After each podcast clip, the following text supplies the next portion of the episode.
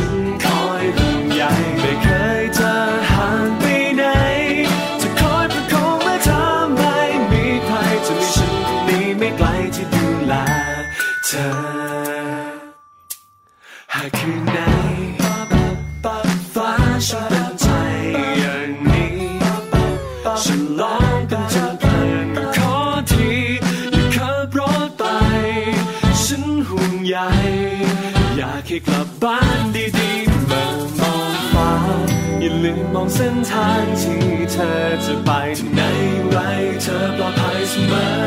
อ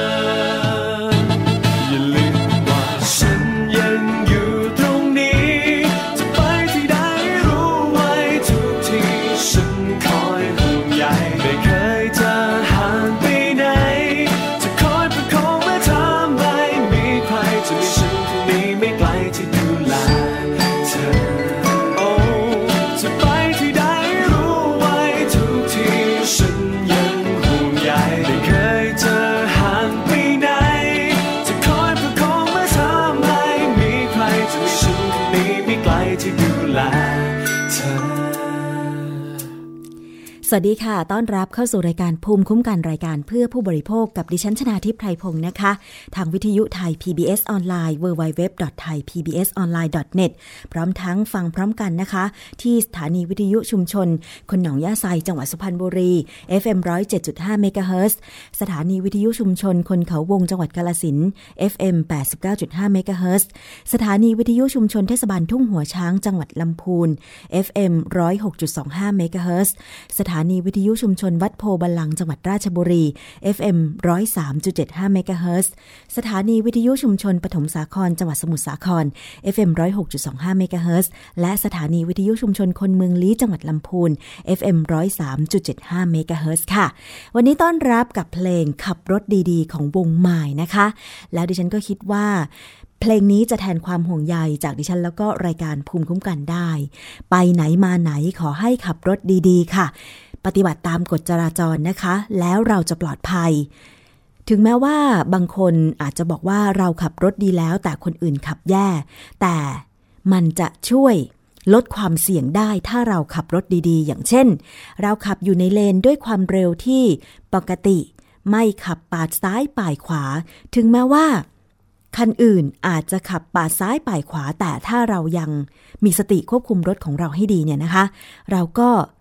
พยายามที่จะเลี่ยงคันที่ขับรถไม่ดี อันนี้ก็เลี่ยงการเกิดอุบัติเหตุได้ค่ะคุณผู้ฟัง หลายครั้งนะคะที่อยู่บนท้องถนน แล้วมันไม่ใช่ความผิดของเรา แต่เราต้องมาเจอกับผลกระทบ อย่างเช่น เมื่อเช้า ดิฉันเองก็เกือบจะเกิดอุบัติเหตุไป คือขับรถอยู่ในซอย แต่ว่าภายในซอยมีสี่แยกเล็ก ๆนะคะ แล้วก็เลนที่สวนกับเราเนี่ยขับรถข้ามแยกมา เราจึงคิดว่า เราก็น่าจะขับสวนตรงไปได้ ปรากฏว่า รถมอเตอร์ไซค์รับจ้าง ซึ่งมีผู้โดยสารซ้อนหลังมาเนี่ยนะคะ อยู่ทางตัดทางเดียวกับเรา เราจะตรงไปเขาตัดมาทางขวา ปรากฏว่า เขาไม่ยอมที่จะให้เราผ่านแยกไป เขาพุ่งออกมาจากทางขวานะคะก็เกือบไปดีที่เบรกทันนะคะ คุณผู้ฟัง บางคนอาจจะบอกว่า โอเค รถได้จังหวะ เลี้ยว รถได้จังหวะตรงตรงทางแยกก็เลย ขับตามตามกันไป คันหน้าขับพ้นไปแล้ว แต่ปรากฏว่า เลนที่จะขับตัดกับเราเนี่ยเขาไม่ยอมให้เราได้ตามไป เขาขับตัดหน้าเราอีก ทีนี้ก็ถ้าเบรกไม่ทัน อาจจะชนกันได้นะคะ เพราะฉะนั้นขับรถดีๆ แล้วก็อวยพรให้ทุกท่าน ขับรถอย่างปลอดภัย ใช้รถใช้ถนนอย่างปลอดภัย ใครรู้ตัวว่าขับไม่ดี ก็ขอให้เลิกซะนะคะ เพราะถึงอย่างไร เราก็ต้องใช้ถนนร่วมกันค่ะคุณผู้ฟัง หลากหลายเรื่องราวกับรายการภูมิคุ้มกันรายการเพื่อผู้บริโภคนะคะ วันนี้ก็มีเรื่องของฝนฟ้ามารายงานกันก่อนนิดนึงก็แล้วกันนะคะ หลายวันที่ผ่านมาฝนตก ทั้งในกรุงเทพปริมณฑลแล้วก็ต่างจังหวัด โดยเฉพาะในภาคอีสาน ถือเป็นสัญญาณที่ดีค่ะ ว่าตอนนี้เข้าสู่ฤดูฝนแล้ว ผ่านช่วงหน้าแล้งมาแล้วนะคะ ถึงแม้ว่าบางพื้นที่จะยังคงตกไม่มากก็ตาม แต่ก็ใจชื้นมาแล้วใช่ไหมคะ โดยเฉพาะพี่น้องเกษตรกร จะได้เริ่มต้นในการที่จะปลูกข้าวกันสักทีหนึ่งนะคะ เรื่องนี้ค่ะกรมชลประทานก็มีการประกาศให้ชาวนาปลูกข้าวนาปี ประจำปี 2559 ในเดือนมิถุนายนนี้ค่ะ เพื่อลดความเสี่ยงน้ำท่วมฉับพลัน หลังจากคาดการว่าในช่วงปลายปีนี้จะเกิดฝนตกอย่างหนักนะคะ ปรากฏการณ์ลานินยาปลายปีนี้จะทำให้ทุกภาคของประเทศไทย มีฝนตกชุกและรุนแรงหลายพื้นที่ในช่วงปลายฤดูฝนค่ะ ซึ่งคำคาดการณ์ของกรมอุตุนิยมวิทยานะคะทำให้กรมชลประทานต้องวางแผนฤดูกาลเพาะปลูกบนลุ่มน้ำเจ้าพระยา ทั้ง 22 จังหวัดค่ะ โดยเฉพาะในพื้นที่ลุ่มต่ำกว่า1ล้าน4แสนไร่ ต้องปลูกข้าวนาปีภายในเดือนมิถุนายน ก่อนที่จะมีฝนตกชุกในเดือนตุลาคม ถึงพฤศจิกายนนี้เพื่อลดความเสี่ยงน้ำท่วมฉับพลันนะคะ กรมชลประทานคาดว่าปีนี้น้ำจะมากกว่าปีที่ผ่านมา แต่จะไม่เกิดน้ำท่วมรุนแรงเหมือนปี 2554 เพราะพื้นที่เก็บน้ำในเขื่อนขนาดใหญ่ยังคงรับน้ำได้อีกมากเป็นสัญญาณที่ดีของชาวนาพี่น้องเกษตรกรแล้วนะคะ ว่าตอนนี้ถ้าพื้นที่ไหน พอจะมีน้ำในการทำนาแล้วก็เริ่มปลูกได้เลย นี่ก็ใกล้จะเดือนมิถุนายนแล้วนะคะ มาถึงเรื่องต่อไปค่ะคุณผู้ฟัง เรื่องของอาหารการกินกันบ้าง ผู้บริโภคที่นิยมรับประทานเนื้อหมู โดยเฉพาะ ท่านที่ดูแลรักษาสุขภาพ ไม่ทานเนื้อติดมันหรือมันล้วนๆ ไปเลือกทานหมูเนื้อแดง อาจจะต้องเพิ่มความระมัดระวังมากยิ่งขึ้นในการเลือกซื้อ หมูเนื้อแดงนะคะ เมื่อกรมปศุสัตว์ ตรวจพบ ฟาร์มเลี้ยงสุกร หรือเลี้ยงหมูหลายแห่งเนี่ยมีการลักลอบใช้สารเร่งเนื้อแดง เพื่อให้ขายหมูได้ราคาดี แล้วก็ตอบสนองต่อความต้องการของผู้บริโภค ที่ต้องการทานหมูเนื้อแดง มีมันน้อย ซึ่งถ้าหากว่าผู้บริโภค ทานต่อเนื่องเป็นเวลานาน จะเป็นอันตรายต่อสุขภาพได้นะคะ มีวิธีการสังเกตว่า หมูที่มีสารเร่งเนื้อแดง หรือว่ามีการใช้สารเร่งเนื้อแดงเลี้ยงเนี่ยมีลักษณะอย่างไร ไปติดตามจากรายงานชิ้นนี้ค่ะ หมูที่มีมัดกล้ามนูนเด่นกว่าปกติ บริเวณสะโพกสันหลังและหัวไหล่ เป็นลักษณะเด่นของหมูที่ได้รับสารเร่งเนื้อแดง หากได้รับในปริมาณมาก หมูจะมีอาการสั่นตลอดเวลา เมื่อชำแหละเนื้อจะพบว่ามีสีแดงคล้ำกว่าปกติ นายสัตวแพทย์สรวิทย์ธานีโต รองอธิบดีกรมปศุสัตว์ระบุว่า ที่ผ่านมามีการปราบปรามการใช้สารเร่งเนื้อแดงอย่างต่อเนื่อง แต่ก็ยังตรวจพบฟาร์มหลายแห่งลักลอบใช้เพื่อให้ขายได้ราคา โดยสารเร่งเนื้อแดง 3 ชนิดที่พบมากที่สุด คือซันบูทามอน เครนบิวทารอน และเรกโตพามีนสองชนิดแรกเนี่ย เป็นยาที่เอ่อเป็นเภสัชเคมีภัณฑ์ที่นำเข้ามาเพื่อที่จะรักษาโรคขอบหืดในคนนะครับ ซึ่งอันนี้ก็คือการใช้ผิดประเภทก็คืออาผู้ที่เห็นแก่ตัวครับ ก็เอามาผสมเป็นอาหารสัตว์ให้ให้สุกรอ่ากินนะครับ ซึ่งอ่าจะทำให้เนื้อสุกรเนี่ย มีมีไขมันลดลงแล้วก็มีเนื้อแดงมากขึ้น สามารถได้จำหน่ายได้ราคาสูงขึ้นนะครับสำหรับวงจรการใช้สารเร่งเนื้อแดง จะเริ่มจากฟาร์มที่ต้องการขายหมูให้ได้ราคา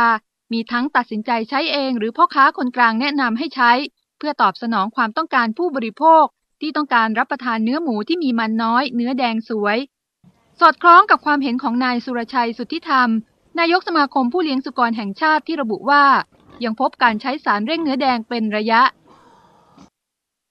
จากการตรวจสอบพบว่าพื้นที่ที่มีการใช้สารเร่งเนื้อแดง จะอยู่ในภาคกลางและภาคตะวันออกที่มีการเลี้ยงสุกรจำนวนมาก เช่น นครปฐม ราชบุรี ชนบุรี และฉะเชิงเซา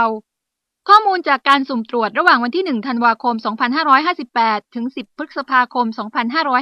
2559 พบฟาร์มสุกรใช้สารเร่งเนื้อแดงจากปัสสาวะที่โรงฆ่าสัตว์ 59 ฟาร์ม อยู่ระหว่างการสอบสวน 37 ฟาร์ม ดำเนินคดีแล้ว 22 ฟาร์ม และสารพิพากษาแล้ว 2 ราย เภสัชกรประพลอางตระกูล รองเลขาธิการคณะกรรมการอาหารและยาหรืออยบอกว่า จากการสุ่มเก็บตัวอย่างเนื้อหมูจากตลาดสดในพื้นที่กรุงเทพมหานครรอบปีที่ผ่านมา พบการปนเปื้อนของสารเร่งเนื้อแดงซันบูทามอนตกค้างร้อยละ11 รองเลขาธิการออยบอกด้วยว่า หากสารเร่งเนื้อแดงตกค้างอยู่ในร่างกาย ผู้บริโภคอาจมีอาการมือสัน่นกล้ามเนื้อกระตุก ปวดศีรษะ หัวใจเต้นเร็วผิดปกติ วิงเวียน ซึ่งเป็นอันตรายมากต่อผู้ป่วยโรคหัวใจและโรคลมชัก จึงแนะนำผู้บริโภค เลือกซื้อเนื้อหมูที่มีสีแดงธรรมชาติและติดมัน สังเกตจากการหั่น เนื้อหมูที่ปลอดจากสารเร่งเนื้อแดง จะมีน้ำซึมมาจากบริเวณผิว แต่หากปนเปื้อนสารเร่งเนื้อแดงจะหั่นแล้วแห้ง ค่ะขอบคุณรายงานชิ้นนี้นะคะ จากผู้สื่อข่าวไทย PBS ค่ะคุณผู้ฟัง เห็นไหมคะ ว่าถ้าเกิดว่าเราไม่ได้สังเกตให้ดีเนี่ย การบริโภคอาหารเข้าไป ก็อาจจะกระทบถึงสุขภาพได้ โดยเฉพาะจากรายงานชิ้นนี้ ดิฉันเองก็เพิ่งทราบเหมือนกันนะคะว่า สารเร่งเนื้อแดงเนี่ยมีผลต่อ ผู้ป่วยโรคหัวใจ เพราะฉะนั้นค่ะ ผู้ที่เลี้ยงหมูเพื่อจำหน่ายก็ดี หรือผู้บริโภคก็ดี ก็ต้องปฏิบัติตามความถูกต้อง ในเมื่อสารเร่งเนื้อแดงมันเป็นสารอันตราย เมื่อใช้เลี้ยงหมู หมูก็มีลักษณะสั่นด้วยนะคะ คุณผู้ฟังฟังจากรายงานเมื่อสักครู่ คือมันไม่ปกติอะค่ะ อะไรที่ไปเร่งๆเนี่ยนะคะ คนทานเข้าไปได้รับพิษสะสมมากขึ้นมากขึ้น ก็กระทบกับสุขภาพ เพราะฉะนั้นนะคะ ย้ำกันอีกครั้งหนึ่งจากการที่อย หรือสำนักงานคณะกรรมการอาหารและยาที่บอกว่า ไปสุ่มเก็บตัวอย่างเนื้อหมูจากตลาดสดในพื้นที่กรุงเทพมหานคร รอบปีที่ผ่านมาเนี่ยสุ่มไป 54 ตัวอย่าง แล้วก็พบการปนเปื้อน หมู ปนเปื้อนของสารเร่งเนื้อแดงซานบูนทามอน ตกค้างในเนื้อหมูเนี่ย 6 ตัวอย่าง คิดเป็นร้อยละ 11 ถือว่าเป็นอาหารไม่บริสุทธิ์ตามกฎหมายอาหารปี 2522 นะคะ โดยพฤติกรรมของผู้บริโภคที่นิยมทานเนื้อสัตว์ที่มีสีแดงไขมันน้อย เป็นสาเหตุทำให้ผู้เลี้ยงหรือโรงฆ่าสัตว์จำเป็นต้องใช้สารเร่งเนื้อแดง มาฟังคำเตือนอีกครั้งนะคะ จากเภสัชกรประพลอังตระกูลรองเลขาธิการออยบอกว่า หากสารเร่งเนื้อแดงตกค้างอยู่ในร่างกายเนี่ย ผู้บริโภคอาจจะมีผลข้างเคียงทำให้เกิดอาการมือสั่น กล้ามเนื้อกระตุก ปวดหัว หัวใจเต้นเร็วผิดปกติ กระวนกระวายวิงเวียน ซึ่งเป็นอันตรายมากต่อผู้ป่วยโรคหัวใจ โรคความดันโลหิตสูง โรคเบาหวานและโรคลมชัก หลีกเลี่ยงการซื้อเนื้อหมูที่มีสีแดงคล้ำกันเถอะค่ะ ทานติดมันนิดหน่อยก็ไม่เป็นไร ก่อนจะซื้อลองสังเกต ว่าแม่ค้าที่เขียงหมูนะคะเขาหั่นหมูแล้ว ลักษณะเป็นอย่างไร ถ้าเป็นเนื้อหมูที่ปลอดจากสารเร่งเนื้อแดง จะมีน้ำซึมออกมาจากบริเวณผิวของหมูด้วย มันจะเคลือบเคลือบมันมันๆแต่ถ้าหากว่ามีการปนเปื้อนสารเร่งเนื้อแดง เวลาหั่นเนี่ย เนื้อก็จะมีลักษณะแห้ง แห้งผาก ต่อไปนี้ดิฉันเองก็คงจะต้องสังเกตแล้วด้วยเหมือนกัน เพราะปกติดิฉันเองก็ชอบไปซื้อหมู เนื้อแดงเหมือนกันนะคะ เพราะว่าตัวเองก็พยายามหลีกเลี่ยง มันหมู ต่อไปจะต้องเลือกซื้อเนื้อหมูที่มีลักษณะเป็น สีชมพูอ่อนๆ ไม่ใช่สีแดงคล้ำแล้วนะคะ คุณผู้ฟัง ชมพูอ่อนๆ ไม่แดงไม่เป็นไร เมื่อเราปรับเปลี่ยนพฤติกรรมการซื้อหมูของเรา แน่นอนว่า เมื่อคนเลี้ยงหมูเขาเห็นว่า เอ๊ะ คนซื้อไม่ได้ต้องการหมูเนื้อแดงจัดแล้วนี่ เราก็ไม่จำเป็นที่จะต้อง ไปใช้สารเร่งเนื้อแดง ผสมในอาหารหมูหรือให้หมูทานโดยตรง ให้หมูกินโดยตรง ถ้าเป็นแบบนี้ก็จะทำให้ผู้บริโภคนั้น ปลอดภัยจากสารพิษต่างๆ โดยเฉพาะอาหารสัตว์สารที่จะมาเร่งทำให้สัตว์เติบโตเร็ว เนื้อสวยอย่างสารเร่งเนื้อแดงเนี่ยนะคะ ไม่จำเป็นหรอกค่ะ ดิฉันคิดว่า ต่อไปเนี่ย ต้องปรับเปลี่ยนที่พฤติกรรมของตัวเอง เลือกซื้อเนื้อหมูที่เป็น สีธรรมดา ธรรมดา ธรรมชาติ ชมพูอ่อนๆ ไม่ต้องแดงมากนะคะกินมันนิดๆก็ได้ไม่เป็นไร แต่อย่ากินมากนะคะ อะ นี่คือเรื่องของสารเร่งเนื้อแดงค่ะ มาถึงเรื่องต่อไปกันบ้าง อันนี้น่าจะเกี่ยวข้องกับผู้โดยสารที่ต้องใช้บริการ แท็กซี่แล้วก็วินมอเตอร์ไซค์ส่วนมากก็จะเป็นในส่วนของกรุงเทพปริมณฑลนะคะ ล่าสุดเมื่อกรมการขนส่งทางบก มีคำสั่งให้ Grab Bike หรือมอเตอร์ไซค์ที่เรียกผ่านแอปพลิเคชันของ Grab แล้วก็ Uber Moto กรมการขนส่งทางบกมีคำสั่ง ให้หยุดให้บริการ เนื่องจากว่าผิดกฎหมาย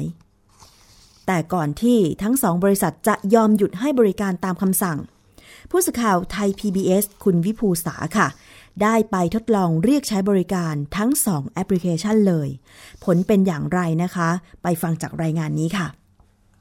บริษัท Uber ประเทศไทยจำกัดผู้ให้บริการ Uber Moto ได้ส่งข้อความและอีเมล รวมถึงประกาศผ่านเว็บไซต์ถึงผู้ใช้บริการว่า ได้ยุติการให้บริการและถอด Uber Moto ออกจากแอปพลิเคชัน Uber เรียบร้อยแล้ว ซึ่งผู้ขี่รถมอเตอร์ไซค์และผู้ใช้บริการไม่สามารถใช้งานได้ ขณะที่บริษัท Grab ประเทศไทยจำกัดผู้ให้บริการ Grab Bike ได้ส่งหนังสือแถลงการระบุว่า อยู่ระหว่างการดำเนินการเพื่อหาข้อสรุปที่เหมาะสมก่อนหน้านั้นประมาณ 2 ชั่วโมงทีมข่าวไทย PBS ได้ทดลองเรียกใช้บริการ Uber Moto พบว่ายังคงให้บริการตามปกติ เขาเล่าว่ายังไม่มีประกาศจากบริษัทให้ยุติการให้บริการ และมองว่ารัฐไม่ควรปิดกั้นการให้บริการถ้ามันถูกต้องอะอย่าไปปิดระบบเลยเชื่อผมเถอะ มันเป็นทางเลือกของผู้บริโภคได้นะ ไม่ใช่ว่าผมขับตรงนี้แล้วมามามามาเข้าข้างตัวเองนะผมว่ามันเป็นทางเลือกอีกทางหนึ่งของผู้บริโภค แล้วของทางแจ๊บทาง Uber เองอะคะพี่มองว่าเขาควรจะเข้าระบบให้ถูกต้องด้วยไหม เท่านั้นก็ดีครับ ไม่ต่างจากผู้ขี่รถจักรยานยนต์ของ Grab Bike ที่ยังให้บริการ เพราะมีข้อความจากบริษัทว่าจะรับผิดชอบ หากมีการถูกจับ ไม่มีการแจ้งให้ทราบครับ ก็คือตอนนี้ก็คือสามารถทำงานรับบัตรใช้ได้ใช่ตามปก ติตัวนี้ยังเดินอยู่ค่ะครับ แล้วกังวลไหมคะว่าพอมีคำสั่งว่าให้หยุดแล้วเนี่ยค่ะ อาจจะมีการจับกันอืเกิดขึ้นมเพราะที่ผ่านมาเขาก็บอกว่ามีการจับเกิดขึ้นแล้วอะค่ะครับก็ในกรณีนี้ผมก็เห็นด้วยนะครับ ก็มีผมก็ทางทางแก๊บไบก็แจ้งมาว่าจะรับผิดชอบกับการจับกลุ่มในครั้งนี้ สำหรับผู้ใช้บริการส่วนใหญ่บอกว่าได้รับผลกระทบจากการหยุดให้บริการ เพราะวินรถจักรยานยนต์รับจ้างคิดราคาแพง แล้วผู้บริโภคก็คือแน่นอนเอาเซอร์วิสนี้กลับมา เพื่อที่จะให้เราใช้บริการได้อย่างเอ่อราคาสมเหตุสมผลต่อไปอะไรเงี้ยค่ะแต่รัฐบอกว่ามันผิดกฎหมายเพราะว่าเขาไม่ได้ขึ้นทะเบียนแบบที่แบบที่วินมอเตอร์ไซค์ควรจะเป็นอย่างเงี้ยค่ะค่ะ ก็งั้นก็ลองจับขึ้นทะเบียนแล้วก็ลองดูว่า คือยังไงมันควรจะต้องมีการแข่งขันในตลาดเพื่อให้บริโภคได้ผลประโยชน์ เข้าใจปะคะเออไม่ใช่แบบว่าโมโนโปลีคนเดียวแบบวินอย่างเดียวอะไรเงี้ยอย่างอื่นไม่ได้เลยอย่างเงี้ยมันก็ดูแบบน่าสงสัยเหมือนกันว่าทำไมจะต้องวินอย่างเดียว ด้านรองอธิบดีกรมการขนส่งทางบกขอให้ประชาชนเข้าใจว่า แม้การให้บริการดังกล่าวจะได้รับความนิยม แต่เป็นการให้บริการที่ผิดกฎหมายผู้บริโภคมีสิทธิ์เลือกได้ แต่ว่าอยากจะขอให้เลือกในสิ่งที่ถูกต้องฮะการจัดระเบียบกฎหมายบ้านเราเนี่ยต้องต้องอยู่ในกรอบเดียวกันฮะ ถึงแม้เป็นพี่น้องประชาชนคนไทยเหมือนกันก็ต้องอยู่ในภายใต้ระเบียบกฎหมายเหมือนกันนะทั้งนี้หากการจัดระเบียบผู้มีอิทธิพลและรถจักรยานยนต์รับจ้างที่มีประมาณ 1 0 0 0 0แสนคันแล้วเสร็จ หากพบว่ายังมีความต้องการใช้บริการ และรถในระบบมีไม่เพียงพอ อาจจะเปิดโอกาสเพื่อให้มีการขึ้นทะเบียนเพิ่ม ทาง Grab b y และ Uber Moto เข้าสู่ระบบได้อย่างถูกกฎหมาย วิภูษาสุขมากไทย PBS รายงาน ค่ะเสียงจากรายงานก็มีเสียงของผู้ที่ขี่รถจักรยานยนต์ Uber m o t o นะคะแล้วก็ Grab Bike ด้วย รวมถึงเสียงของผู้โดยสารที่ใช้บริการคุณนิพาเจียมประเสริฐบุญ และเสียงของคุณนันทพงษ์เชิดชูรอง อธิบดีกรมการขนส่งทางบกค่ะ เดี๋ยวต้องติดตามกันต่อไปนะคะ เมื่อมีความคิดเห็นเป็นแบบนี้แล้ว การให้บริการของ Grab Bike และ Uber Moto เนี่ยจะเปิดให้บริการต่อได้หรือไม่ แต่ณขณะนี้ก็คือ มีการถอดแอปพลิเคชันออกจากระบบให้บริการแล้วนะคะ คุณผู้ฟัง เอาละค่ะ ช่วงนี้อีกเรื่องหนึ่งที่จะนำมารายงานก็คือเรื่องของข่าว เกี่ยวกับการที่จะมีการเปลี่ยนบัตรนะคะ ATM จากระบบเดิมให้เป็นระบบชิปการ์ด เพื่อความปลอดภัย ไม่โดนแฮ็กข้อมูล แต่ว่ามีการแชร์ต่อกันมา อาจจะสร้างความเข้าใจผิด เกี่ยวกับประกาศนี้นะคะ คุณผู้ฟัง ตามที่มีการแชร์ว่าตั้งแต่วันที่ 16 พฤษภาคม 2559 เป็นต้นไป ธนาคารแห่งประเทศไทยกำหนดให้บัตร ATM ทุกธนาคารจะต้องเป็นแบบชิปการ์ด โดยสามารถไปเปลี่ยนได้ทุกสาขา ดยจะต้องนำบุ๊กแบงค์หรือสมุดบัญชีเนี่ยไปด้วย มีคำชี้แจงนะคะ จาก SCB ก็คือธนาคารไทยพาณิชย์ค่ะ มีการแชร์ต่อกันว่าสำหรับ SCB เปลี่ยนได้ถึงวันที่ 31 กรกฎาคม 2559 หากเลยกำหนดคิด 100 บาทสำหรับการเปลี่ยน ตอนนี้ทุกธนาคารไม่ยอมบอกลูกค้า เพราะต้องการค่าธรรมเนียม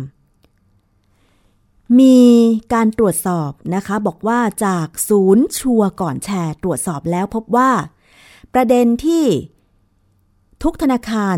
เปลี่ยนบัตรทุกใบเป็นชิปการ์ดก็คือ เริ่มตั้งแต่ 16 พฤษภาคม 2559 ต้องเป็นเฉพาะบัตรที่ออกใหม่เท่านั้น ส่วนใครที่มี ATM บัตรเก่ายังคงใช้ได้ถึงสิ้นปี 2562 โดยไม่จำเป็นต้องเปลี่ยนค่ะ ประเด็นที่มีการแชร์ต่อกันมาเกี่ยวกับการเปลี่ยนบัตรฟรีก่อน 31 กรกฎาคม 2559 เป็นโปรโมชั่นเฉพาะธนาคารไทยพาณิชย์หรือ SCB ที่เชิญชวนให้คนที่ถือบัตร ATM เดิม เปลี่ยนเป็นบัตรเดบิต เพราะว่าจากนี้นะคะ SCB หรืออาจจะรวมถึงธนาคารอื่น ๆ บางแห่ง จะไม่มีการออกบัตร ATM แบบธรรมดา แต่จะเป็นบัตร ATM ที่เป็นบัตรเดบิตในตัว เงื่อนไขการเปลี่ยนบัตรขึ้นอยู่กับแต่ละธนาคาร อย่างเช่น ธนาคารกสิกรไทยให้นำบัตรเดิมมาเปลี่ยนได้ โดยยกเว้นค่าธรรมเนียมการเปลี่ยนบัตร ยังไม่กำหนดวันหมดเขต แต่ยังต้องเสียค่าธรรมเนียมรายปีตามปกติ แต่ถ้าไม่มีบัตรเดิมมาเปลี่ยนก็จะถือเป็นการขอออกบัตรใหม่ ต้องมีค่าแรกเข้า ประเด็นทุกธนาคารไม่ยอมบอกลูกค้า เพราะว่าต้องการค่าธรรมเนียมไม่น่าจะเป็นความจริง หลายธนาคารชี้แจงชัดเจนว่า บัตรยังใช้งานได้จนถึงสิ้นปี 2562 โดยไม่จำเป็นต้องเปลี่ยนบัตรในตอนนี้นะคะในช่วง 3 ปีนี้เมื่อบัตรหมดอายุ ธนาคารก็จะเปลี่ยนเป็นบัตรใหม่ให้ หลายธนาคารยกเว้นค่าทำบัตรใหม่ แต่ก็ยังต้องเสียค่าธรรมเนียมรายปีตามปกติ อย่างเช่น ธนาคารกรุงไทยระบุว่า ลูกค้าบัตรเดิมยังสามารถใช้บริการผ่านเครื่อง ATM ได้ตามปกติ จนกว่าบัตรจะหมดอายุ หรือไปสิ้นสุดในปี 2562สำหรับบัตรที่หมดอายุหรือบัตรชำรุดเสียหาย ลูกค้าสามารถเปลี่ยนบัตร หรืออัปเกรดประเภทบัตรได้ โดยไม่เสียค่าทำบัตรได้ทุกสาขาทั่วประเทศ ส่วนค่าธรรมเนียมรายปี ธนาคารคิดค่าธรรมเนียมตามสิทธิประโยชน์ของบัตรแต่ละประเภท ซึ่งบัตรประเภทคลาสสิกเสียค่าธรรมเนียมรายปีเพียงปีละ 200 บาท ก็คือแบบธรรมดา ธรรมดา ที่ไม่ใช่บัตรเดบิต หรือว่าบัตรที่พ่วงประกันเนี่ยนะคะ ทั้งนี้ค่ะ ขอให้ประชาชนสอบถาม ข้อสงสัยต่างๆ เกี่ยวกับ การเปลี่ยนบัตร ATM ไปเป็นแบบ chip card เนี่ยนะคะ ที่ call center ของธนาคารที่ท่านเป็นลูกค้าอยู่ ไม่ต้องตกใจค่ะ และก็ไม่ควรจะแชร์ข้อความต่อๆกันไป ต้องชัวร์ก่อนแชร์อะอันนี้ก็นำมาขยายต่อให้คุณผู้ฟังได้ รับทราบกันเผื่อว่าตอนนี้ใครได้รับข้อมูลที่อาจจะ สร้างความเข้าใจผิดเกี่ยวกับการเปลี่ยนบัตร ATM นะคะ คือถ้าใครมีแบบเดิม ก็ใช้แบบเดิมไปได้ ถ้าบัตรนั้นยังใช้ได้ไม่ชำรุดเสียหายนะคะ ใช้ได้จนถึง 31 ธันวาคม 2562 แต่ถ้าใคร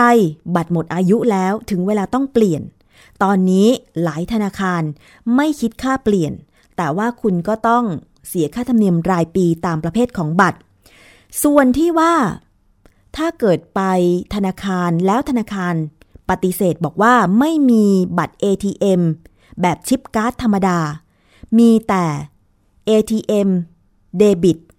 แบบชิปการ์ด แล้วจะต้องเสียค่าธรรมเนียมแพงกว่า 200 บาท ถ้าใครไม่ต้องการใช้ก็ปฏิเสธธนาคารไป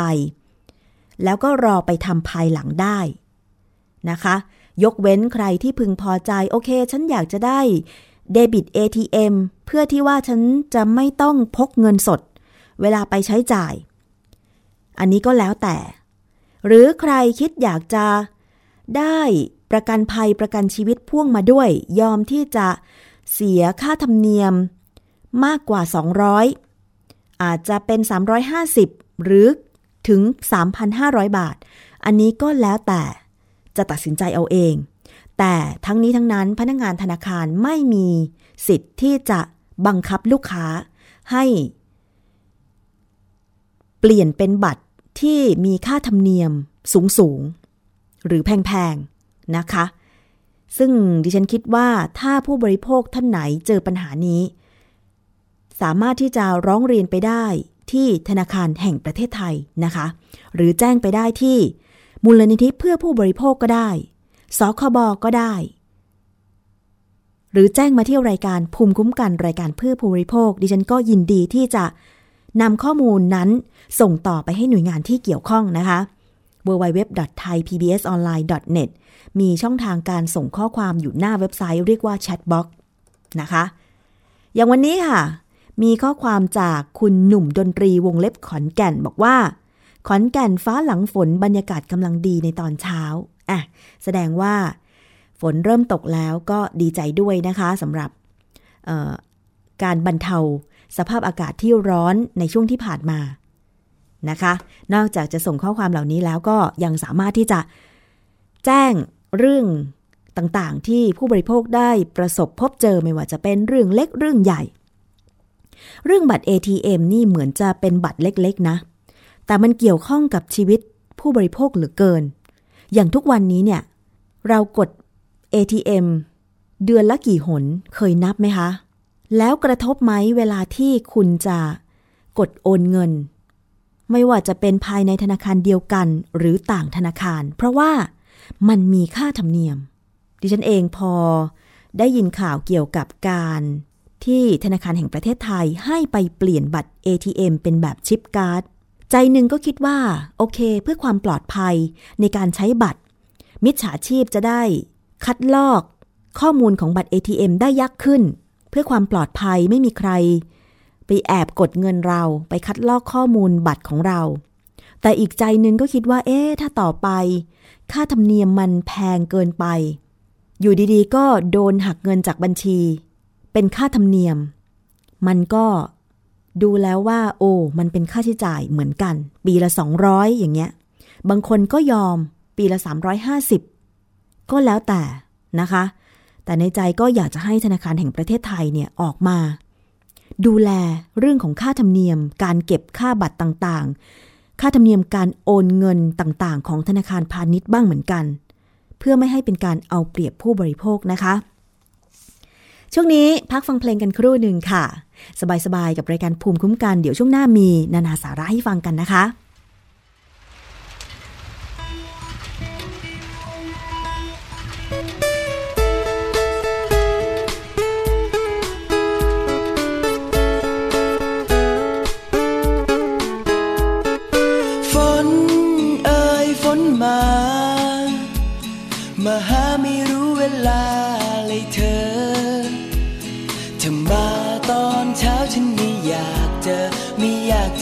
กับเธอ เพราะฉันจะรีบรีบไป ฝนเอ่ยฝนเอ่ยฝนมา ชอบมาหากันเวลาเย็นเย็นบ่ายโมงบ่ายสองมีแววไม่เห็น ชอบมาตอนเย็นเย็นรู้ไหมฉันไม่ชอบใจ ตอนเช้าเช้าฉัน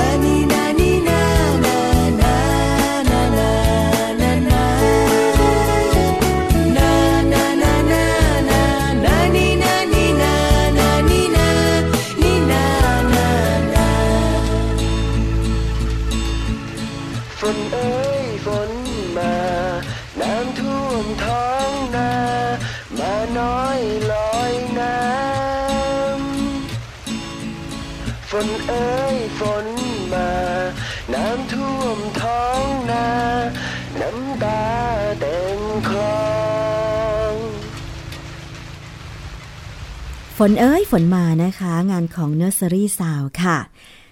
มาถึงเรื่องต่อไปนะคะ คุณผู้ฟังกรณีที่มีข้อมูลเปิดเผยเกี่ยวกับการโกงผลทดสอบ รถยนต์ เรื่องของการประหยัดน้ำมันในประเทศญี่ปุ่น ที่เกิดขึ้นกับรถยนต์สองค่ายในเวลาไล่เลี่ยกันนะคะเมื่อเดือนที่แล้วเนี่ยก็มีข้อมูลว่า บริษัทมิตซูบิชิโกงค่าผลการทดสอบการประหยัดน้ำมันเชื้อเพลิงในรถยนต์เกือบทุกรุ่น ที่วางจำหน่ายในญี่ปุ่นตลอดระยะเวลา 25 ปีที่ผ่านมาค่ะทำให้คาดว่าผลกระทบจากเรื่องอื้อฉาวครั้งนี้เนี่ยจะขยายวงกว้างออกไปมากยิ่งขึ้นนะคะหนังสือพิมพ์อาซาฮีอ้างแหล่งข่าวในบริษัทมิตซูบิชิว่า มีรถยนต์จำนวนหลายสิบรุ่น ที่วางจำหน่ายในญี่ปุ่นตั้ง ตั้งแต่ปี 2534 เป็นต้นมาเนี่ยผ่านการทดสอบประสิทธิภาพอัตราการประหยัดน้ำมันเชื้อเพลิงที่ไม่โปร่งใส ซึ่งรวมไปถึงรถรุ่นที่ได้รับความนิยมอย่างมิตซูบิชิปาเจโร่ด้วยนะคะ สื่อญี่ปุ่นเปิดเผยอีกว่าผลจากการทดสอบประสิทธิภาพซ้ำของทางบริษัทมิตซูบิชิทำให้ทราบว่า มีการให้ข้อมูลค่าการประหยัดน้ำมันเชื้อเพลิงเกินไปจากความเป็นจริงมากกว่าร้อยละ 15 ค่ะ ซึ่งบริษัทมิตซูบิชิก็ยังคงยืนยันว่า มีรถยนต์4รุ่นจำนวนประมาณ 625,000 คันที่วางจำหน่ายในญี่ปุ่น ผ่านการทดสอบประสิทธิภาพการประหยัดน้ำมันเชื้อเพลิงที่ไม่ได้มาตรฐานจริง โฆษกของมิตซูบิชิให้ความเห็นต่อการรายงานของหนังสือพิมพ์อาซาฮีว่า ก่อนหน้านี้บริษัทได้ประกาศอย่างชัดเจนไปแล้วว่า อาจจะมีรถยนต์รุ่นอื่น ๆ ที่เข้าข่ายจากเรื่องอื้อฉาวครั้งนี้เพิ่มขึ้นจริง ซึ่งข้อมูลครั้งนี้ไม่ใช่เรื่องใหม่ค่ะ ขณะที่สื่อญี่ปุ่นก็ยังระบุว่า เรื่องอื้อฉาวครั้งนี้อาจจะกระทบไปถึงรถยนต์ที่วางจำหน่ายนอกประเทศญี่ปุ่นอีกด้วย ซึ่งจะส่งผลให้วิกฤตขยายวงกว้างออกไปอย่างแน่นอน เนื่องจากว่ามิตซูบิชิจำหน่ายรถยนต์ไปทั่วโลกแล้วประมาณ 1 ล้านคันในช่วงปีที่แล้วนะคะ ยังไม่จบเท่านี้ค่ะ เมื่อวานนี้นะคะ ก็มีรายงานของรอยเตอร์ บอกว่าค่ายรถยนต์ซูซูกิมอเตอร์สก็ได้เปิดเผยว่าทางบริษัท มีการดำเนินการที่ไม่ถูกต้อง ในการทดสอบอัตราประหยัดเชื้อเพลิงของรถที่ญี่ปุ่นเช่นกันนับเป็นข่าวอื้อฉาวลักษณะเดียวกันกับ Mitsubishi Motors ที่เกิดขึ้นก่อนหน้านี้นะคะ ข่าวเช้าล่าสุดนี้ค่ะ ได้ถูกเปิดเผยออกมา เพราะว่า กระทรวงคมนาคมญี่ปุ่น ได้ขอให้บริษัทผู้ผลิตรถยนต์ภายในประเทศ ส่งข้อมูลอัตราการประหยัดเชื้อเพลิงใหม่อีกครั้ง หลังจากมิตซูบิชิมอเตอร์ยอมรับว่าโกงการทดสอบอัตราการประหยัดเชื้อเพลิงเมื่อเดือนก่อนนะคะ ซูซูกิมอเตอร์สบริษัทผู้ผลิตรถยนต์ยักษ์ใหญ่ อันดับที่ 4 ของญี่ปุ่นระบุว่า มีรถยนต์ที่ได้รับผลกระทบจากเรื่องนี้ประมาณ 2 ล้าน1แสนคัน แต่ถึงอย่างนั้นนะคะ CEO ของบริษัทก็คือโอซามุซูซูกิก็บอกว่า คนงานของเขาไม่มีเจตนาที่จะดำเนินการแบบที่ไม่ถูกต้อง ทางบริษัทต้องขอโทษสำหรับข้อเท็จจริงที่ว่า เราไม่ได้ทำตามกฎที่กำหนดโดยภาครัฐทำให้ราคาหุ้นของซูซูกิลดลง 9.4%ตอนปิดตลาด หลังจากบริษัทเปิดเผยว่ามีการดำเนินการที่ไม่ถูกต้องนะคะ แต่ว่าตอนที่ตลาดยังไม่ปิดนั้นเนี่ยราคาหุ้นก็มีการร่วงไปถึง 15%ถือว่าตกต่ำมากที่สุดนับตั้งแต่เดือนพฤศจิกายน 2500 ปี 2013 นะคะคุณผู้ฟัง ผู้ผลิตรถยนต์อย่าง Suzuki Motors นั้นเนี่ยมีความเชี่ยวชาญในการทำรถยนต์ขนาดเล็ก ที่มีขนาดเครื่องยนต์ไม่เกิน 660 ซีซี ทั้งยังได้รับสิทธิพิเศษด้านภาษีตามกฎหมายของญี่ปุ่น มีส่วนแบ่งการตลาดรถเล็กในญี่ปุ่นมากถึง 1 ใน 3 ด้วยกัน ซึ่งก็มีการระบุว่ามีแผนที่จะขายรถผ่านการอ่านค่าทดสอบใหม่ต่อไป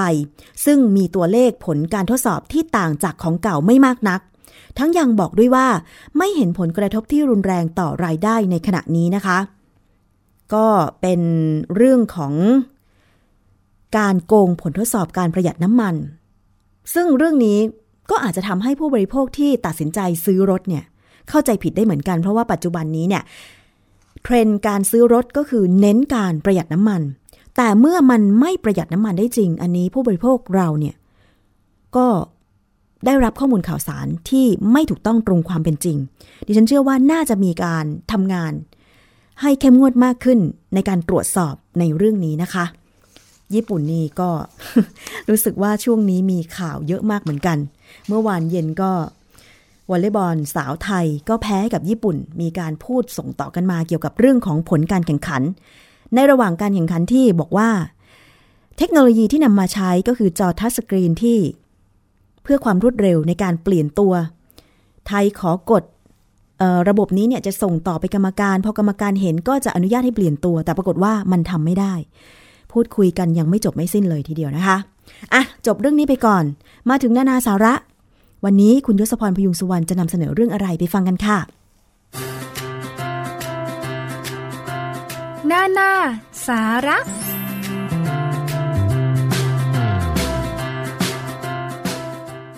ช่วงนานาสาระในวันนี้ครับ สิ่งที่นานาสาระจะมานำเสนอให้คุณผู้ฟัง ได้ติดตามรับฟังนะครับกับผมยศพรพยุงสุวรรณเช่นเดิมครับเป็นเรื่องใกล้ตัวที่เราจะมาเตือนภัยคุณผู้บริโภคนะครับ วันนี้สิ่งที่นานาสาระจะมานำเสนอนี่คือเรื่องของแผล โดยเฉพาะแผลถูกกัดทั้งหลาย ทั้งสัตว์กัด คนกัด หรืออื่นๆ ลองมาดูนะครับว่า ทั้งเรื่องของอาการการดูแลรักษาตัวเองสำหรับแผลถูกกัดนั้นมีอะไรที่น่าสนใจ คือบางครั้งบางทีถ้าเราสามารถปฐมพยาบาล และดูแลตัวเองเบื้องต้นได้ ก็อาจจะไม่ต้องไปเสียสตุ้งสตางในการจ่ายค่าโรงพยาบาล หรือบางครั้งบางทีก็ไม่ต้องเสียเวลาเดินทางไปถึงโรงพยาบาลนะครับ ก็เป็นการดูแลตัวเองเบื้องต้น แต่ก็จะมีอาการบางอย่างที่เราจะต้องประเมินด้วยเหมือนกัน เพื่อลดความเสี่ยงที่จะเกิดอันตรายกับตัวของคุณผู้ฟังเอง นั่นหมายความว่า อาการบางอย่างที่บ่งชี้นะครับว่าควรจะรีบไปพบแพทย์ วันนี้นานาสาระก็เลยจะมานำเสนอเรื่องของแผลถูกกัด ให้คุณผู้ฟังได้ทราบกันนะครับ เริ่มจากแผลที่ถูกสัตว์กัด คนส่วนมากเนี่ยมักจะถูกสัตว์เลี้ยงกัดนะครับ และโดยมากก็มักจะถูกสุนัขกกัดมากกว่าแมว แต่คนจะติดเชื้อจากแผลที่ถูกแมวกัดมากกว่าครับ เพราะฉะนั้นวิธีการรักษาที่ดีที่สุดเนี่ยคือการป้องกัน การดูแลรักษาตัวเองนะครับ ถ้าเป็นแผลส่วนเฉพาะผิวหนัง ให้ทำแผลธรรมดา ฟอกแผลด้วยสบู่และน้ำ ใช้ยาทาปฏิชีวนะ ทาบริเวณที่ถูกกัดเพื่อป้องกันการติดเชื้อ จากนั้นก็ปิดแผลด้วยผ้าพันแผลนะครับ ถ้าภายในระยะเวลา 5 ปี คุณผู้ฟังยังไม่เคยฉีดวัคซีนบาดทะยัก ควรจะฉีดกระตุ้น ถ้าบาดแผลทะลุผิวหนังนะครับแต่ถ้าหากเป็นลักษณะการถูกกัด ที่ไม่เคยพบมาก่อน ควรแจ้งให้ทางการทราบด้วย เพื่อจะเป็นการป้องกันสัตว์แปลกๆ ที่หลุดรอดเข้ามา ในพื้นที่หรือว่าหลุดรอดเข้ามาในประเทศไทยนะครับ นอกจากนั้นคุณผู้ฟังยังควรนำสัตว์เลี้ยงไปฉีดวัคซีนตามที่สัตวแพทย์กำหนดด้วย นี่คือการดูแลรักษาตัวเองเบื้องต้น แต่ถ้ามีอาการลักษณะนี้เนี่ย คุณผู้ฟังควรจะรีบไปพบแพทย์นะครับ หมายถึงเป็นแผลถูกกัดลึก หรือแผลเปิดมาก มีเลือดออก คือถ้ามีเลือดออกเนี่ยให้กดแผลห้ามเลือดไว้ก่อนนะครับ ต้องอย่าลืมด้วย เพราะว่าบางทีตกใจเห็นว่ามีเลือดออกเยอะก็รีบวิ่งไปพบแพทย์โดยที่ไม่ดูแลรักษาปฐมพยาบาลตัวเองเบื้องต้น วิธีการปฐมพยาบาลตัวเองเบื้องต้นก็คือให้กดแผลห้ามเลือดไว้ก่อน แล้วรีบไปพบคุณหมอนะครับ ถ้าไม่ได้ฉีดวัคซีนบาดทะยักมานานแล้วควรต้องฉีดซ้ำและดูว่ามีการติดเชื้อหรือไม่ โดยเฉพาะถ้ารู้สึกว่ารอบๆแผลเนี่ยบวม แดง มีรอยแดงกระจายออกมาจากแผล มีหนองไหลหรือว่าปวด ควรรีบไปพบแพทย์ในทันทีนะครับคุณผู้ฟัง นี่คือแผลถูกกัดจากการถูกสัตว์กัด คราวนี้ลองมาดูสักนิดหนึ่ง การถูกสุนัขกกัดเนี่ยคุณผู้ฟังคงจะเคยได้ยิน โรคชนิดหนึ่งก็คือโรคพิษสุนัขบ้า ถึงแม้ว่าค้างคาว สุนัขจิ้งจอกแรคคูนและสัตว์ป่าชนิดอื่นๆเนี่ยนะครับจะเป็นพาหะของโรคพิษสุนัขบ้าโดยธรรมชาติ แต่แค่สุนัขธรรมดาที่วิ่งเข้าไปในป่าบ่อยๆ ก็อาจจะติดเชื้อโรคพิษสุนัขบ้ามาได้ เช่นเดียวกันนะครับ สัตว์ปศุสัตว์บางอย่าง เช่นวัว ก็อาจเป็นพาหะของเชื้อนี้ได้ ถึงแม้ว่าจะไม่ค่อยพบกรณีสัตว์อย่างเช่นวัว ในการแพร่เชื้อโรคชนิดนี้มาสู่คนมากเท่าไหร่โรคพิษสุนัขบ้าเกิดจากเชื้อไวรัสที่ส่งผลกระทบ ต่อระบบการทำงานของสมองโดยตรง ซึ่งคนจะได้รับ เชื้อโรคชนิดนี้มาจากน้ำลายสัตว์ที่ติดเชื้อโรคชนิดนี้มาก่อนนะครับ ไวรัสชนิดนี้มีระยะฟักตัวนาน 3-7 สัปดาห์ นับจากวันที่กัดจนถึงวันที่เริ่มมีอาการ เมื่อผ่านระยะฟักตัวมาแล้วครับ ผู้ป่วยจะรู้สึกเจ็บแปลบบริเวณแผลที่ถูกกัด จนเมื่อเริ่มติดเชื้อไวรัสมากขึ้น ผู้ป่วยจะเริ่มกลืนอาหารลำบาก น้ำลายจะเริ่มฟูมปาก มีอาการกระวนกระวาย สับสนจนควบคุมตัวเองไม่ได้ สลับกับอาการสงบเป็นพักๆกรณีถูกสัตว์เลี้ยงกัดธรรมดานะครับ แต่ไม่รู้ว่าสัตว์ที่ว่านั้นเป็นโรคนี้หรือไม่ คุณผู้ฟังต้องขังสัตว์ ไม่ว่าจะเป็นแมว สุนัข หรือสัตว์ปศุสัตว์ที่เลี้ยงไว้ แล้วก็ทิ้งไว้ในกรง แล้วรอดูอาการประมาณ 7-10 วัน แต่ถ้าเป็นแผลกัดชะกัน ก็อาจจะต้องขังสัตว์ไว้ดูอาการสักสิบวันเป็นอย่างน้อย ถ้าสัตว์มีอาการใด ๆ ควรรีบแจ้งให้สัตวแพทย์ทราบทันทีนะครับ หรือถ้าถูกสัตว์ป่ากัด อาจต้องฆ่าสัตว์นั้นทิ้งทันที เช่นเดียวกัน นี่คือเรื่องของแผลจากการถูกสัตว์กัด คราวนี้ลองมาดูกันต่อนะครับ ยังมีแผลต่อมาที่น่าสนใจก็คือแผลจากคนกัด มีสองชนิดด้วยกัน ชนิดแรกเรียกว่ารอยกัดจริง เป็นบาดแผลที่เกิดจากรอยฟัน คนกัดจริง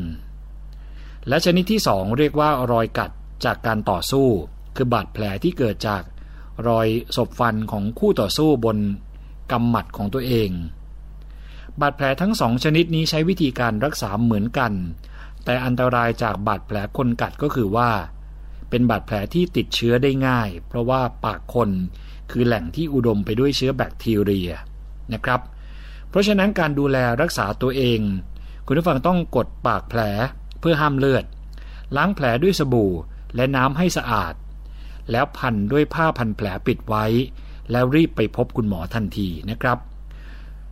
คุณหมอจะจ่ายยาปฏิชีวนะเพื่อป้องกันการติดเชื้อ หรืออาจจะฉีดวัคซีนบาดทะยัก เป็นการฉีดซ้ำให้คุณผู้ฟัง ถ้าไม่เคยฉีด หรือว่าเคยฉีดมาแล้วเกิน 5 ปี ก็จะมีการฉีดซ้ำนะครับ ต่อมาคือแผลที่ถูกงูกัด งูส่วนใหญ่เป็นงูไม่มีพิษ แต่ถึงแม้ว่า งูมีพิษจะมีอยู่ไม่กี่ชนิดก็ตาม คนธรรมดาก็ไม่ควรไปเล่นนะครับ หรือว่าจับตัวงูถ้าไม่ได้มีการฝึกมาจนชำนาญจริง ๆ งูพิษที่พบส่วนใหญ่จะได้แก่งูหางกระดิ่ง งูปล้องหวาย งูมอคคาซิน และงูคอปเปอร์เฮดเป็นงูพิษในแถบทวีปอเมริกา อยู่วงศ์เดียวกับงูแมวเซาและงูกะปะ มีพิษในการทำลายเลือดเหมือนกันนะครับ สิ่งสำคัญที่ต้องรู้เมื่อถูกงูกัดก็คือว่าต้องรู้ว่าเป็นงูพิษหรือไม่ ลักษณะงูพิษส่วนใหญ่ตาจะเรียว ยาว คือตารีนะครับ หัวเป็นสามเหลี่ยม มีรอยบุ๋มหรือว่าหลุมอยู่ตรงกลาง ระหว่างหัวตา และรูจมูกทั้งสองอยู่ข้าง การดูแลรักษาตัวเองถ้าคุณผู้ฟังถูกงูกัด คือถ้าเป็นงูไม่มีพิษ ให้ล้างแผลด้วยน้ำมากๆ แล้วทาด้วยครีมปฏิชีวนะ และปิดด้วยผ้าพันแผลนะครับ ปกติแผลงูกัดจะดูน่ากลัวมากกว่าจะมีอันตรายจริง ๆ ถ้าเคยฉีดวัคซีนบาดทะยักเกิน 5 ปีมาแล้ว และเป็นบาดแผลถูกกัดลึกระดับผิวหนัง ควรให้คุณหมอฉีดวัคซีนกระตุ้นอีกครั้งหนึ่ง แต่ถ้าคิดว่าถูกงูพิษกัด ไม่ควรรีรอนะครับ ควรจะต้องรีบไปพบคุณหมอ หรือผู้ชำนาญการทันที ถ้าทำได้ในระหว่างเดินทางก็ควรจะประครบแผลด้วยน้ำแข็ง และควรทำทันทีเลยนะครับ หลังจากที่ถูกงูกัดไม่ว่าจะ เป็นงูพิษ หรืองูไม่มีพิษก็ตาม และทางที่ดีอีกเหมือนกัน ก็คือไปปรึกษาไปขอคำแนะนำจากคุณหมอครับ แผลต่อมาคือแผลแมลงกัดต่อย อันนี้เกิดบ่อย คนที่ถูกแมลงกัดหรือต่อยจะมีอาการคัน และปวดเจ็บบริเวณที่ถูกกัดหรือต่อย แผลจะบวมเล็กน้อย แต่ไม่กี่วันจะหายไปเอง คนทั่วไปประมาณร้อยละ15 จะแพ้พิษน้ำลายของสัตว์ต่างๆ ที่พบได้มากๆเนี่ยก็มีพึ่ง แตน ต่อ ต่อลายเหลืองดำและมดคันไฟ นอกจากนี้ก็มียุง เห็บ แมงมุมและแมลงวันบางชนิด แต่พิษจะไม่รุนแรงมากนะครับ ปฏิกิริยาภูมิแพ้ก็จะเกิดหลังจากการถูกกัดไม่กี่นาที แต่บางทีก็นานเป็นชั่วโมง หลายชั่วโมงหรือว่าหลายวัน ถ้ามีอาการแพ้พิษไม่มากนักนะครับ บางคนจะเป็นแค่ลมพิษ คันตา โดยเฉพาะบริเวณแผลที่ถูกกัดหรือต่อยจะคันมากและปวด ซึ่งตรงนี้ถือว่าเป็นอาการปกติ ในรายที่แสดงอาการช้าอาจจะมีอาการไข้ ปวดข้อต่อ เป็นลมพิษ และต่อมต่างๆ ในร่างกายโตขึ้นบางรายอาจจะแสดงอาการทั้งเร็วและช้าพร้อมกัน จากแผลกัดหรือว่าต่อยอรอยเดียวกันก็ได้นะครับ คนที่แพ้พิษมากๆล่ะครับ จะเป็นอย่างไร ต้องบอกว่าต้องระมัดระวัง เพราะอาการรุนแรง อาจจะถึงขั้นเสียชีวิต โดยเฉพาะคนที่แพ้มากจริงๆ จะเป็นลมพิษอย่างรุนแรง ตาปากและคอจะบวมมากผิดปกติ บางคนคอบวมมากจนหายใจลำบาก และมีอาการเวียนศีรษะ สับสน ปวดบิดในท้อง คลื่นไส้อาเจียน หรือว่าเป็นลมร่วมด้วยนะครับ นี่คืออาการหนักหน่อย ส่วนของการดูแลรักษาตัวเอง ถ้าคุณผู้ฟังถูกมแมลงกัดต่อยที่ว่านี้ก็เริ่มจากการใช้เครื่องมือกดเอาเหล็กในออก หรือใช้มือหรือขอบกระดาษแข็งๆเช่น บัตรเครดิต บีบเอาเหล็กในออกแล้วถ่ายยาฆ่าเชื้อนะครับใช้น้ำแข็งหรือว่าแผ่นประคบเย็น ประคบแผล เพื่อลดบวมและแก้ปวด ใช้ครีมไฮโดรคอร์ติโซน ขนาด 0.5ถึง1%โลชั่นคลามายหรือผงฟูผสมน้ำทาบริเวณที่ถูกกัดวันละหลาย ๆ ครั้ง จนกว่าจะหาย หรืออาจจะกินยาแก้แพ้ก็ได้ถ้าเคยมีปฏิกิริยาภูมิแพ้อย่างรุนแรงมาก่อนนะครับ คุณผู้ฟังควรจะติดชุดยาแก้แพ้ไว้กับตัวเสมอ โดยเฉพาะ ยาแก้แพ้ที่มีจำหน่ายตามท้องตลาดทั่วไป ซึ่งคุณผู้ฟังก็สามารถปรึกษาเภสัชกรได้ ควรจะมีการสวมป้ายบอกโรค ติดข้อมือไว้ตลอดเวลานี่ก็สำคัญเช่นเดียวกัน สอนให้เพื่อนและคนในครอบครัว รู้จักวิธีในการช่วยเหลือเมื่อเกิดภาวะฉุกเฉิน ในกรณีที่มีอาการแพ้รุนแรง ซึ่งคุณผู้ฟังรู้ตัวนะครับ อย่างที่เราจะเคยเห็นคนแพ้กุ้ง ถ้าแพ้แบบระดับไม่รุนแรงมากเนี่ยก็อาจจะแค่คันหูคันตาคันตามร่างกาย ส่วนที่แพ้ชนิดรุนแรงและอันตรายมาก บางคนปากเขียวเลยนะครับ บางคนบวมปากบวม หายใจติดติดขัดขัดนี่คือการแพ้แบบรุนแรง เพราะฉะนั้น คนที่อยู่ข้างกาย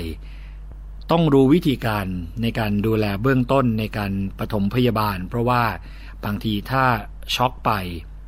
ตั้งตัวไม่ทันก็อาจจะอันตรายถึงขั้นเสียชีวิตได้นะครับ คนที่มีอาการแพ้จากแผลแมลงกัดต่อยอย่างรุนแรง อย่างเช่น หายใจหอบทีลิ้นบวม เป็นลมพิษ ควรรีบไปพบคุณหมอนะครับ หรือว่านำผู้ป่วยเนี่ยส่งแผนกฉุกเฉินของโรงพยาบาลทันที โดยแพ้จากเหล็กในพึ่งที่รุนแรงเนี่ยอาจทำให้ถึงเสียชีวิตได้ ถ้ารู้สึกหายใจลำบาก ปากหรือว่าคอบวม หมดสติ สับสน หัวใจเต้นเร็ว หรือเป็นลมพิษเวลาที่ถูกพึ่งต่อย ควรรีบไปพบคุณหมอนะครับ หรือว่าในรายที่อาการรุนแรงธรรมดาคือมีอาการคลื่นไส้ปวดบิดในลำไส้ท้องเสีย หรือมีรอยบวมตามจุดที่ถูกต่อย เส้นผ่านศูนย์กลางมากกว่า 2 นิ้วขึ้นไป ถ้าเกิดอาการเหล่านี้อย่างใดอย่างหนึ่ง ควรต้องรีบไปพบคุณหมอทันทีเช่นกัน คุณหมอจะทำอย่างไรก็คือจะให้วัคซีนเพื่อระงับการต้านพิษของร่างกาย และจ่ายยาให้ไปกินเพิ่มเติม คือยาแก้แพ้และยาฉีดนะครับ นอกจากนั้นคุณผู้ฟังควรจะหมั่นตรวจดูวันหมดอายุของยา และไปรับยาใหม่จากคุณหมออย่างสม่ำเสมอครับ นี่คือตัวอย่างของอาการแผลที่เกิดขึ้นจากการถูกกัดทั้งคน สัตว์ รวมไปถึงงูและแมลงนะครับ ได้ฟังสิ่งที่นานาสาระมานำเสนอในวันนี้เนี่ยก็หวังว่าคุณผู้ฟังจะสามารถนำไปปรับใช้กันได้นะครับ วันนี้ผมยศพรพยุงสุวรรณต้องขอตัวลาไปก่อนแล้ว สวัสดีครับนานาสาระ และรายการภูมิคุ้มกันวันนี้หมดเวลาแล้วนะคะ ดิฉันชนะที่ไพรพงศ์ลาไปด้วยเช่นกัน เจอกันใหม่ในวันพรุ่งนี้นะคะ สวัสดีค่ะ เกราะป้องกัน เพื่อการเป็นผู้บริโภคที่ฉลาดซื้อ และฉลาดใช้ ในรายการ ภูมิคุ้มกัน